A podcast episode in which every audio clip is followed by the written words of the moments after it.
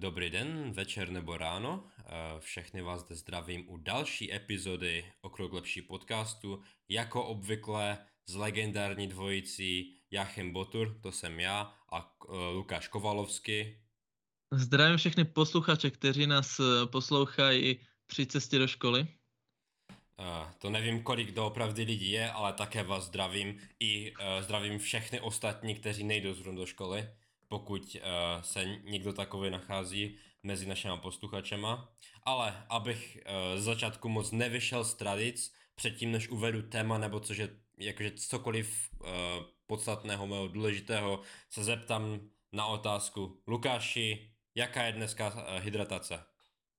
Má hydratace je velmi skvělá, mám tady nějaký ovocný čajíček, mi ho uvařila má milovaná maminka a potom tady mám svoji klasickou vodu, takže prostě voda je prostě kombo. Klasika. Jasné, ano. Jasné, double combo, je to tam, čajíček a voda. Tak já se zase musím pochlubit, že já jsem si čajíček dělal sám pro změnu a je speciálního druhu aka zázvorový.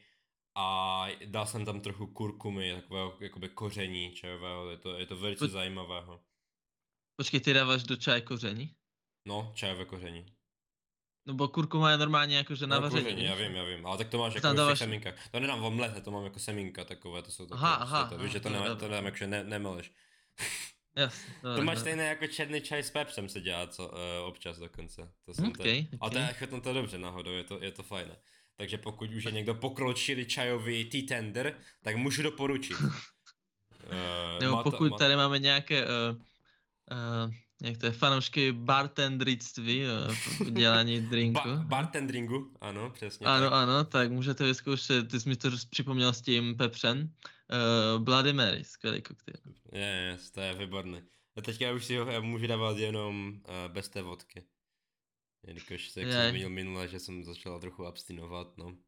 Takže v podstatě radši to vidíš. Ale každopádně, mimochodem, Tabasco, když už z začátku absolutně odbočili mimo téma, ale tak bohužel, to se občas děje v životě, prostě ne všechno vyjde tak, jak plánuješ. Ale je ještě jednu věc, kterou musím říct, a to je, že Tabasco je nejvíce podceněné, jakoby, dochucovadlo celkově. To je prostě, máš vajíčko, máš volské oko, trochu Tabaska mňamkám.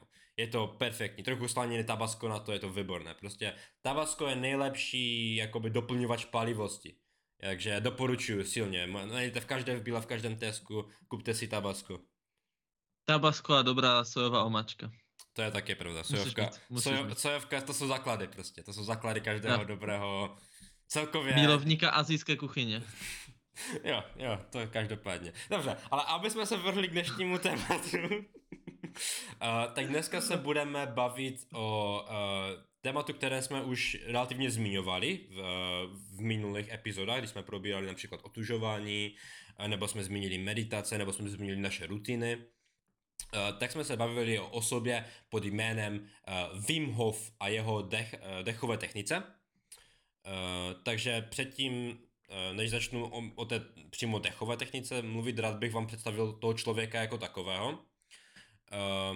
Wim Hof je z Nizozemí, nebo z Holandska, myslím, že se narodil kolem Amsterdamu, takže oba dva tyto jakoby názvy jsou relativně přesné, protože Holandsko máš jakoby část Nizozemí přímo, jako máš Českomoravu, chápeš mě?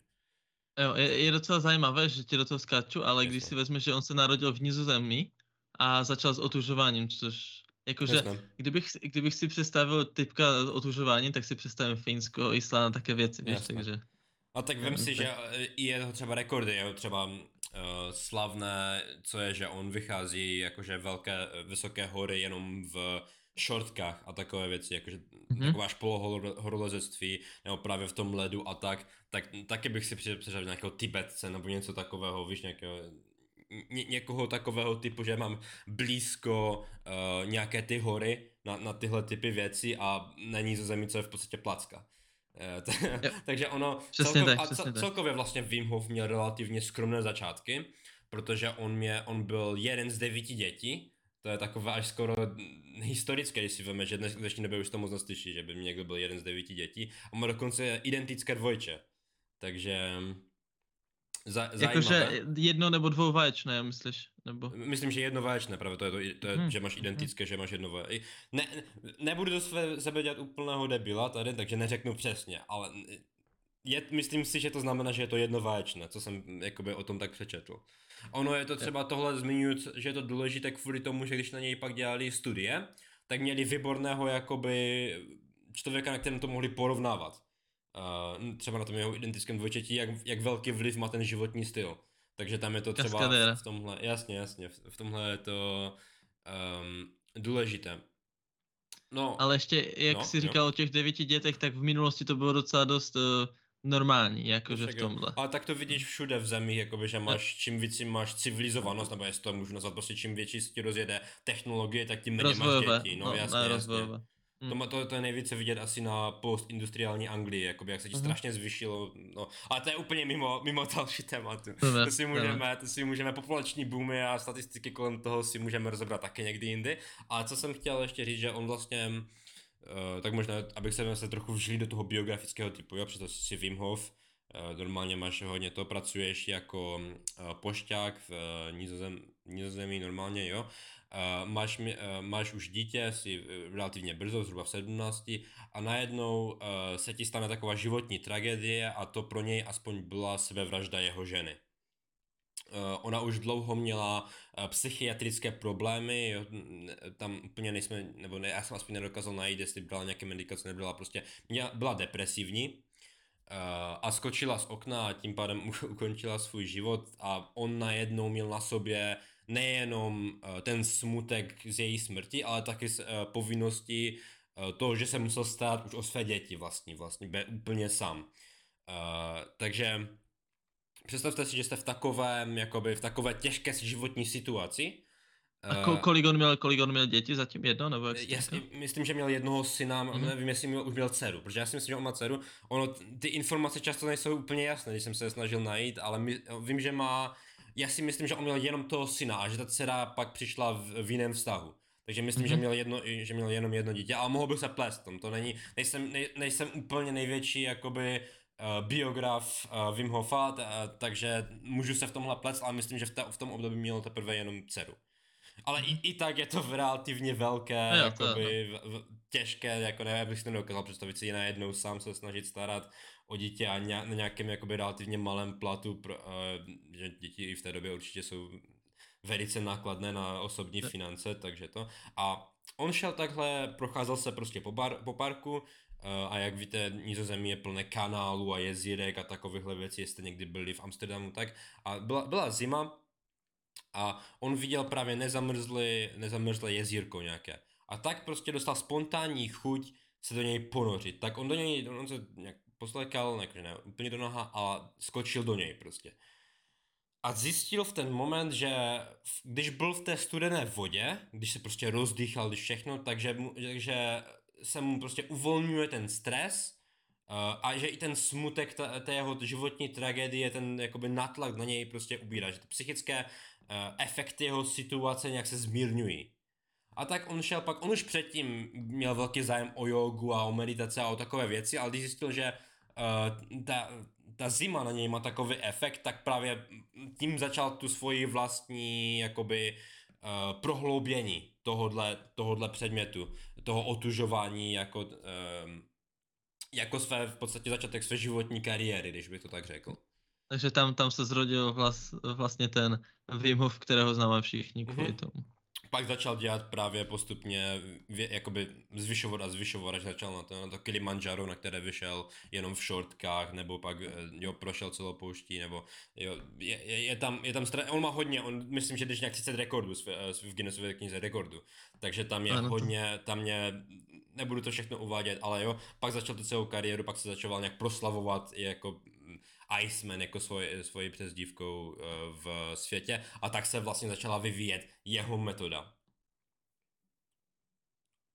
Já si myslím, že v dnešní době je strašně rozšířena, že i vlastně, možná i minulý rok, ta karanténa tomu strašně hodně pomohla, že se to rozšířilo, to utužování, a poslední asi, vlastně ten minulý rok se to hodně řešilo. I na YouTube to bylo různé příspěvky, že čím dál tím víc a víc lidí začíná s tím otužováním a snaží se nějak o to své vlastní tělo starat, takže jasně. Si myslím, že pro jeho práci to je vlastně teď úplně největší sladká odměna, když vidí, že má tolik hodně těch lidí. Jasně. A tak já si taky myslím, že tomu částečně pomohl covid v rámci toho, v rámci natury té nemoci, jelikož je to nemoc, která působí hodně na plíce, na respiratorní systém a právě to dýchání, ty metody, tam na to přímo ještě nejsou úplně studie, ale on třeba tvrdí, že to má pozitivní vliv na astma, což například moje přítelkyně má astma, dýcháme pravidelně Wim Hofa a sama mi říká, že to zlepšuje s tímhle, takže ten personální, jakože není to jak udělané jako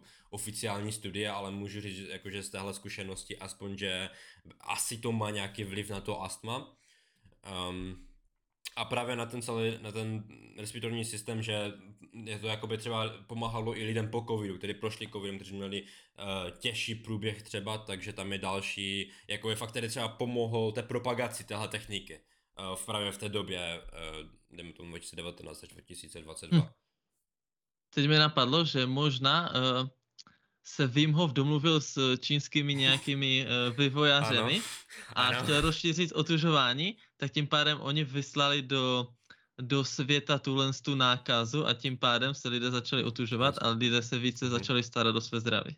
Nebo to byla náhoda, ale jako oba dva jsou pravděpodobné jako to. Jenom abych řekl čínskému agentovi, který poslouchá tuhle epizodu, Jachem Botur nepodporuje tuto konspirační teorii ani žádné její další diskuze. Jachem Botur miluje čínskou komunistickou stranu a nikdy nic nechtěl udělat nikomu. Lukáš Kovalovský se pod to podepíše, to vymyslel on a nechá si to patentovat. Dobře, ale teďka, aby jsme uvedli, jakoby, co to vlastně ta Wim Hofova metoda je. Vlastně ona stojí na 3 pilířích nebo 3 aspektech takových důležitých, podstatných. Je to dýchací cvičení, abych vám popsal, co vlastně to dýchací cvičení zajímá. Je to na bázi hyperventilace neboli naddechu, dýchání rychle, rapidně, jakkoliv to chcete říct. Vlastně uděláte 30 rychlých nádechů za sebou, tak aby mezi nimi nebyly pauzy, tím, že se teda nadechnete se co nejvíce, jakoby, co nejhlouběji, co můžete, a pak jenom jemně vydechnete, nechcete vydechnout úplně jakoby, co nejvíce, ale nechat tam trochu vzduchu a tak to udělat zhruba 30krát. To je vlastně těch 30 repeticí a pak potom, až se nadechnete, oxidujete vlastně svoji krev.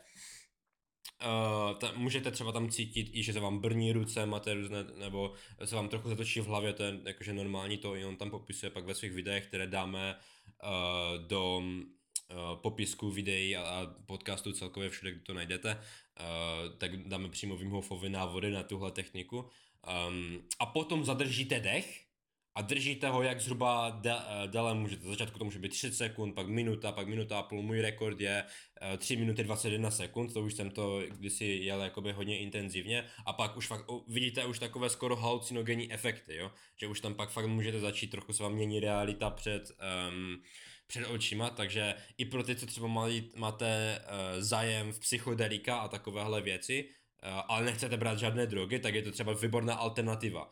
Co byste se třeba dostali jinak z roky a roky meditace do podobných stavů, tak můžete právě trochu urychlit a snažit se a za třeba, dejme tomu podle mě i 2 měsíce intenzivního tréninku téhle techniky se můžete dostat do těch jakože intenzivních spirituálních jakoby fází. Takže to... já jsem se s tím dýcháním setkal právě, jak jsme byli v té Praze, nevím, jestli jsem to tu zmiňoval, jak jsme byli v Praze na tom výletu. A ty si tam vlastně ukázal ještě s jedním spolužákem ty dýchací cvičení a od té doby se to snažím dělat každý den, ale přijde mi, že jsem pořád jakoby na místě, že mám 30 nádechu vydechu, potom mám minutu držím, to je v pohodě, potom mám 30 nádechu, to je další kolo, potom mám minutu a půl a že ta minuta a půl je, že málo kdy se dostanu na tu minutu, že musím se fakt jakože hodně překonávat, abych tu minutu a půl vydržel. Takže jestli máš nějaký tip třeba jestli, možná... Jasně, to, jakoby k té progresi další. Jo. On tam vlastně Wim Hof v rámci... Já jsem prošel celým jeho 10týdenním kurzem vlastně, kdy na konci děláš 7 těch kol, jakoby to, a děláš tam různé cvičení. Co mě třeba hodně pomohlo, což je druhá progrese, kterou můžeš dělat, co on tam dělá v tom druhém týdnu toho cvičení, je, že pokud už to nechceš dělat jenom jako repetici, ale chceš se s tím někde posunout, tak nedělej to s videem, ale počítej si to sám, jako počítej si nadechy, výdechy a pak si vedle sebe nějaké stopky nebo tak a stopuj si čas. To je třeba první věc, co já jsem začal dělat, co jsem všiml si, že jsem si pak že se mi pak prodlužovaly ty časy. Protože člověk fakt se ne, když třeba si už jakoby se cítí takovou tu vlastně jakoby trochu to držení v krku a říká si, už bych se kurde nadechnul a pak to ještě 3 sekundy vydrží a pak dostane takový druhý jakoby posun té energie, tak zase třeba vydrží 30 sekund déle, než si myslel, že vydrží. Takže to je třeba to a pak to cvičení, které já dělám, to už je trochu pokročilé, je, že uděláš si normálně 3 kola toho Wim Hofa, normálně, jak děláš obvykle, a potom si děláš čtvrté, kdy uděláš 30 nadechu zase, vydechneš a začneš dělat kliky ve vydechu. A to vlastně zatěží tvoje tělo ještě více, využívá tu oxidovanou krev, zároveň to má dobrý vliv na tvé tělo, že jakoby nějaké svaly cvičíš a tak. A to právě taky, jelikož prostě nějak dáváš zatěž na to tělo, takové cvičíš i ten kardiovaskulární systém a to všechno, tak pak budeš mít lepší i jakoby držení, nebo jakoby delší časy v tom zadržení dechu. Takže to je takové moje doporučení, pro, když už chceš zlepšit, jakoby. A musí to být přímo kliky, nebo to je jedno třeba, co to může být třeba dřepy nebo takhle? On tam uvádí přímo kliky, ale já si myslím, že může to člověk personalizovat, že jestli chce dělat dřepy, jestli chce dělat, já nevím, nějakou formu sedulehu nebo něčeho takového, je tam to spíš asi o té nějaké aktivitě, aby člověk ze sebe dělal nějaký výkon, aby dal trochu zatěž pak na to tělo, když už je trochu pokročilejší. Jo, tak je jakoby... Takže vyzkouším a uvidíme, jak to bude. Můžeš pak zmínit na dalších podcastech, jak si to... Jaké byly úspěchy, přesně tak. Dobře, a to je ten první pilíř, jakoby té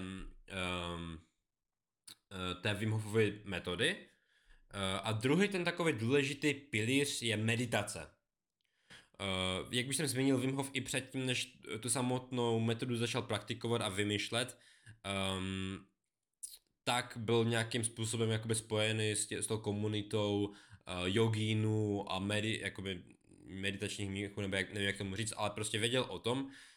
A to vám právě třeba hodně může pomoct, pokud se snažíte pak jakoby se zlepšit v rámci té metody, anebo pokud třeba už meditujete, děláte něco takového, nebo děláte jogu, tak vám právě ta technika může podpořit i v tom, v jakékoliv té praktice, které už děláte. Oni mají mezi sebou takovou symbiózu vlastně, že pokud už meditujete, tak vám pomůže ten Wim Hof v té meditaci, hlavně když zadržíte ten dech, tak máte absolutní klid, protože jestli někdo, náš posluchači už třeba zkoušeli meditace, tak tam je velice podstatné jakoby ten koncept toho, že jsem v klidu a že se nehybu, že se nesnažím někoho třepat nebo tak, že si jenom všímám svého těla a nehybu se.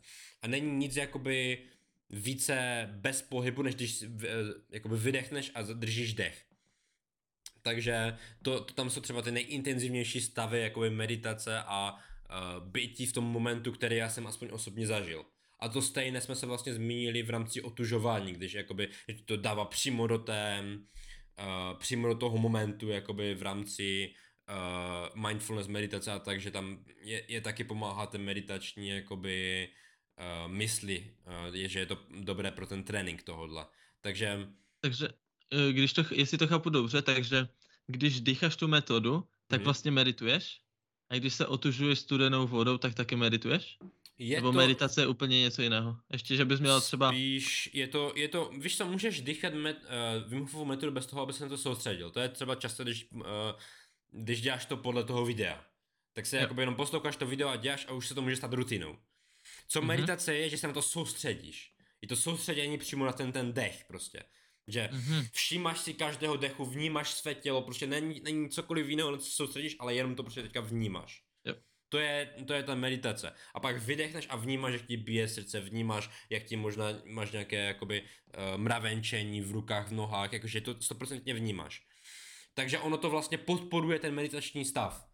Nemusíš, jenom protože dýcháš Wim Hofa neznamená, že medituješ. Ale jakože i to otužování tě tak jakoby v podstatě dává do toho meditačního jakoby modu, že většinou je to mnohem lehčí do toho přejít, než v normální meditaci, když si sedneš a snažíš se do toho přejít jakoby trochu silou mysle, jestli bych to tak řekl. Že tohle jsou takové jakoby jednodušší metody, jak se do toho hlubšího vnímání dostat. Dobře, takže to je další důležitá informace pro mě, jako pro začátečníka tady v tomhle tom okruhu. A vlastně v těch meditacích i v těch dýchacích technikách je hlavní benefit toho, že se podle mě dokážeme uklidnit v ten daný moment, dokážeme se soustředit a potom se to projeví na to, že nejsme tak znětliví, nebo aspoň na to na sebe vidím. Jo. Že zachovám chladnější hlavu a že prostě nejsem tak vybušnější, jak jsem býval. A potom mě to soustředění, třeba při prověrkách, při učení, že to jsou ty největší benefity. Pokud by někdo třeba si myslel, že já teďka nemám čas na, nechci se mi dělat otužování, nemám čas na Wim Hofa dělat jako dýchání, nechci se mi dělat, ale ta meditace to jako, že to emoční věci a tak, to se mi zdá zajímavé, tak to, já dneska budu natáčet, já jsem se k tomu upsal už minulou to a dneska teda o víkendu jsem se rozhodl, že fakt teda natočím, takže meditace, krátké video, moje solo epizoda bude natočena, takže pokud by někdo měl zájem, tak sledujte náš Spotify, sledujte náš YouTubeový kanál a uvidíte, možná vás to zaujme, možná byste chtěli i začít meditovat mimo tuhle třeba techniku, já třeba dýchám i Wim Hofa i dělám regulární meditaci, takže pokud vás tenhle aspekt přímo tahle metody zajal, tak ji můžete třeba jenom dělat, ale doporučuji oba dva. No, chtěl bych něco k tomu. Určitě to zařadím do mé ranní rutiny, možná nebo denní, záleží jak to bude vycházet. A další ten bod je vlastně to otužování, co se tady celou dobu na to připravuju, že tady konečně můžu říct, že jsem se dneska připravoval konečně, že bych rozbil svůj bazén a vlezl bych do něho, ale nějak... Jsem se k tomu neodhodlal. Jasně. Jenom abych specifikoval posluchačům, Lukáš má v plánu rozbít led na tom bazénu, na ten bazén samotný. Byla by to celkem škoda. Je to pěkný bazén. Ano, přesně tak. A my jsme vlastně taky zároveň trochu slibovali epizodu, že bychom tam dva šli, jakoby, že bychom se natočili, že bychom to udělali jakože experience. A já jsem upřímně pro. Možná mohli bychom zkusit příští víkend, jestli by nám to vyšlo. Zase nic neslibujeme, nic nemůžeme slibit. Jasně, můžeme. Ale mohli bychom to zkusit, já si myslím, že to bylo strašně sranda hlavně. Když už nic jiného, byla by to zabava, víš co, jakože tak. Když tak umrznu, tak to ne, tak. Ale když jsme u toho otužování, tak já když si pouštím studenou sprchu, nebo se mi vzpomnělo i když jsem byl v tom bazénu, třeba někdy, že mě strašně ramena, nebo jakože tady nahoře, když máš klíční kosti a tak, tak mi to tam strašně začne studit. A opět také nepříjemné. Takže všude jinde na těle mi to nevadí a tam to nejvíc pocituju, takže nevím, tak co to... Ono, každý člověk má prostě jinak uložený ten tuk podle jeho genetiky, takže možná, že tam se ti prostě, tam máš třeba malé množství toho hnědého tuku, který je důležitý, který jsem zmiňoval v té epizodě o otužování a že prostě tam ti to efektuje více než jinde. Jo, mě třeba hodně často studí ruce nebo takhle, takže tam asi každý má trochu jiné, jakoby jiné místa, kde je to pro něj choulostivé nebo citlivé, jakoby v rámci toho otužování. Tak to chápu. Stačí zatnout zuby a... Tam vlastně, co doporučuje Wim Hof, nebo co já bych tak doporučil je... že když se otužujete, tak můžete dělat právě tu techniku, že zhruba 30 nádechu jakoby hyperventilujete, protože když se dostanete do vody, tak vy vlastně intuitivně začnete hyperventilovat, že protože první co děláte do vody, vidíte jo a pak to je jakoby podobný zvuk, stejně je strašný, nebo možná trochu méně. No a pak někdo dusil úplně. No ale tak ono to tak je, že no, nevím, jo, je to tak, je to tak. Že vlastně se snaží dýchat a snaží se to trochu právě kontrolovat a právě dostat se do toho nějakého rytmu.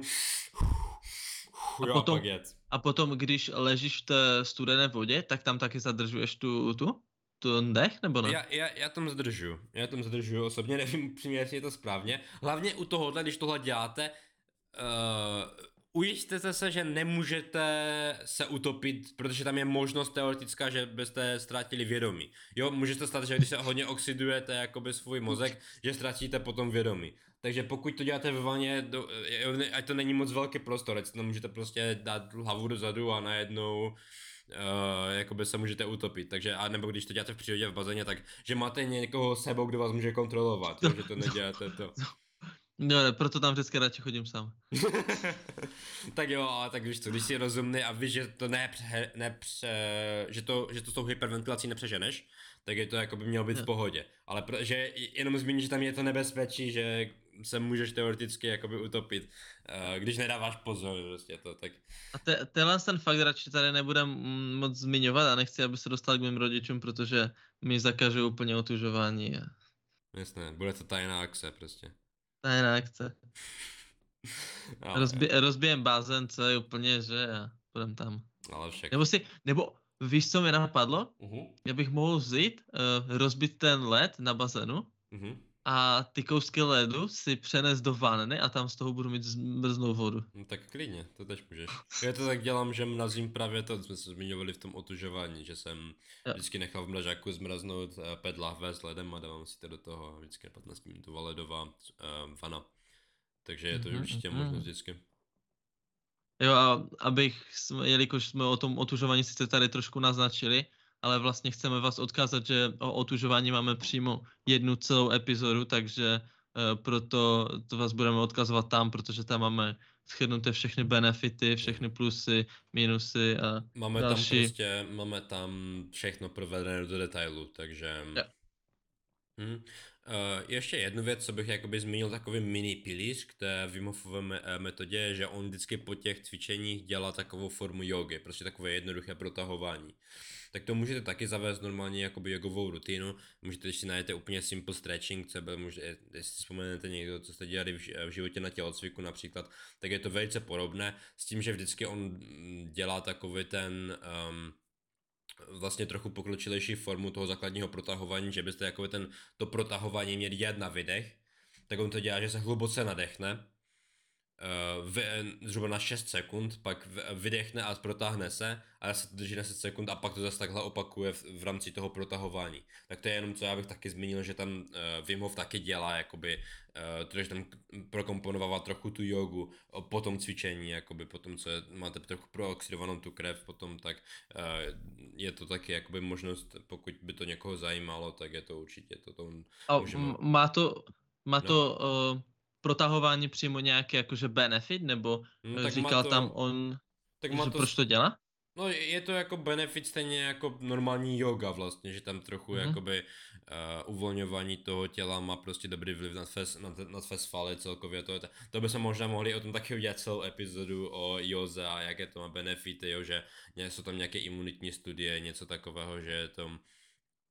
proto dobré, ale já jsem nikdy do toho úplně do hloubky nešel, protože já jsem strašně neohebný člověk, takže já teďka teprve začnu na sobě trochu pracovat právě v rámci té ohebnosti a v rámci toho stretchingu, takže... Teď mi napadla jeden vtipný komentář, ale já jsem neohebný. Nebudu to tady říkat. Dobře. Ne, že jestli nemá to protahování náhodou něco spojito s tvým osobním životem, což teď... Nebudu říkat proč, ale s tvým osobním životem a protahování. Jak se jmenuje ten indický text ohledně sexuálních pozicí? Kamasutra? Kamasutra, no, že bych to, na to cvičil, jo, jakože takhle. Já nevím, je to možné. Jakože když se podíváš na některé ty pozice tam, tak ti povím, ty vole, to nevím, jaký bude dělat. Nikdy jsem se do toho nedíval, ale chci říct tak... jenom, že se protahuju, sice není to tady z tohohle z toho hlediska, ale je to z hlediska takže toho, abych jsem... pokud se to ohebnou, může. Lukáš se protahuje. Každý den. A bych zlepšil regeneraci svým svalům, které každý den tak mocně rozbijím, nebo jak to říct. Jasně, v rámci cvičení, chápu. Ano. Jasně. Tak. No. Takže to je všechno, co bych k tomu řekl a to, co jsi zmínil ty, to... to radši vynechám. Ne, nemám žádný komentář, a tak ještě, abychom se dostali teda k benefitům té Wim Hofové metody. Tak jedno je jakoby taková největší, co byla, protože taky na to není úplně, stejně jako s tím otužováním, není úplně na to hodně studií, takže hodně takových benefitů, o kterým Wim Hof mluví, třeba jako imunita nebo energie není úplně potvrzená, ale je třeba u meditace potvrzená psychická energie a zlepšení stresu a takových věcí, takže když tam součástí té metody meditace, tak můžeme jakoby logicky dedukovat, že tam asi bude nějaké zlepšení ve stresu, v emočním stavu a ve soustředění, jo? Takže tam není možná tak obrovská jakože škala, jak to někteří lidi dělají v tom výzkumu. Ale na jeden aspekt, při té Wim Hofové metodě byly dělané studie, je protizanětlivé efekty. Ta studie byla provezena na Radboudské univerzitě v roku 2011 a šlo vlastně o tom, že já teďka nejsem úplně žádný biolog nebo doktor, takže nemůžu úplně říct přesně ty do detailu, ale o co tam vlastně šlo, je, že vlastně dali Wim Hofovi a jakoby skupině lidí, které on trénoval, určitou látku, která, myslím, že se to jmenuje endotoxin přímo, což je látka, kterou produkují určité bakterie, a normálně na ní máš imunní reakci, což je vlastně zánět, že se necítíš dobře, horečky a takové věci, a zjistili, že lidi, kteří praktikovali tu Wim Hofovu metodu, měli ten zánět téměř nulový, jako, nebo že velice snížený, než bys ho normálně měl. Což je velice zajímavé pro lidi, protože zanětlivé jakoby reakce máš hodně různých nemocí na jakoby bázi zánětu nebo jakoby na tom rámci toho imunitního systému. Takže tam je vlastně hodně toho právě využití v tom oboru té medicíny je v rámci toho právě, že by tam mohlo ten medikální jsem se trochu do toho zamotal, ale prostě v rámci té zánětlivosti s tím pracovat v rámci té metody. To se jedná, že oni dýchali, oni dělají tu Wim Hofovu metodu, nebo se ji otužovali? Oni dělali všechno, oni byli jakoby dlouhodobý, že to byl i dlouhodobý efekt, to nebylo jak, že tam vzal normálního typka, to on je dlouhodobě, myslím, že 2 týdny trénoval prostě intenzivně a pak tam přišli do té studie to udělat. Možná... Bo když se otužuješ, nebo když dáváš nějakou studenou vodu na tvoje tělo, tak já nevím, jak to funguje přímo s tím, jestli se ti víc proudí krev, nebo jakože se ti to stáhne, ty cévy, nebo ty žily, bo chápeš, že jasně. Krev ti jde do těch orgánů a potom, když vlastně vylezeš z toho, tak to tělo se strašně jakože zahřeje, že ti potom je strašně teplo a tím pádem ty žíly se zase zpátky dostahují, víš? Takže možná to je tady v tom, že... jo, ono to určitě má vliv na kardiovaskulární systém, jakoby to, ale nevím úplně, jestli je ta sama věc, víš, že to je možná ještě jiný trochu efekt. Ale jenom to, tak. Jo, máš pravdu, že tam to přímo to otužování má velké jako benefity, proto toho dělá hodně atletů.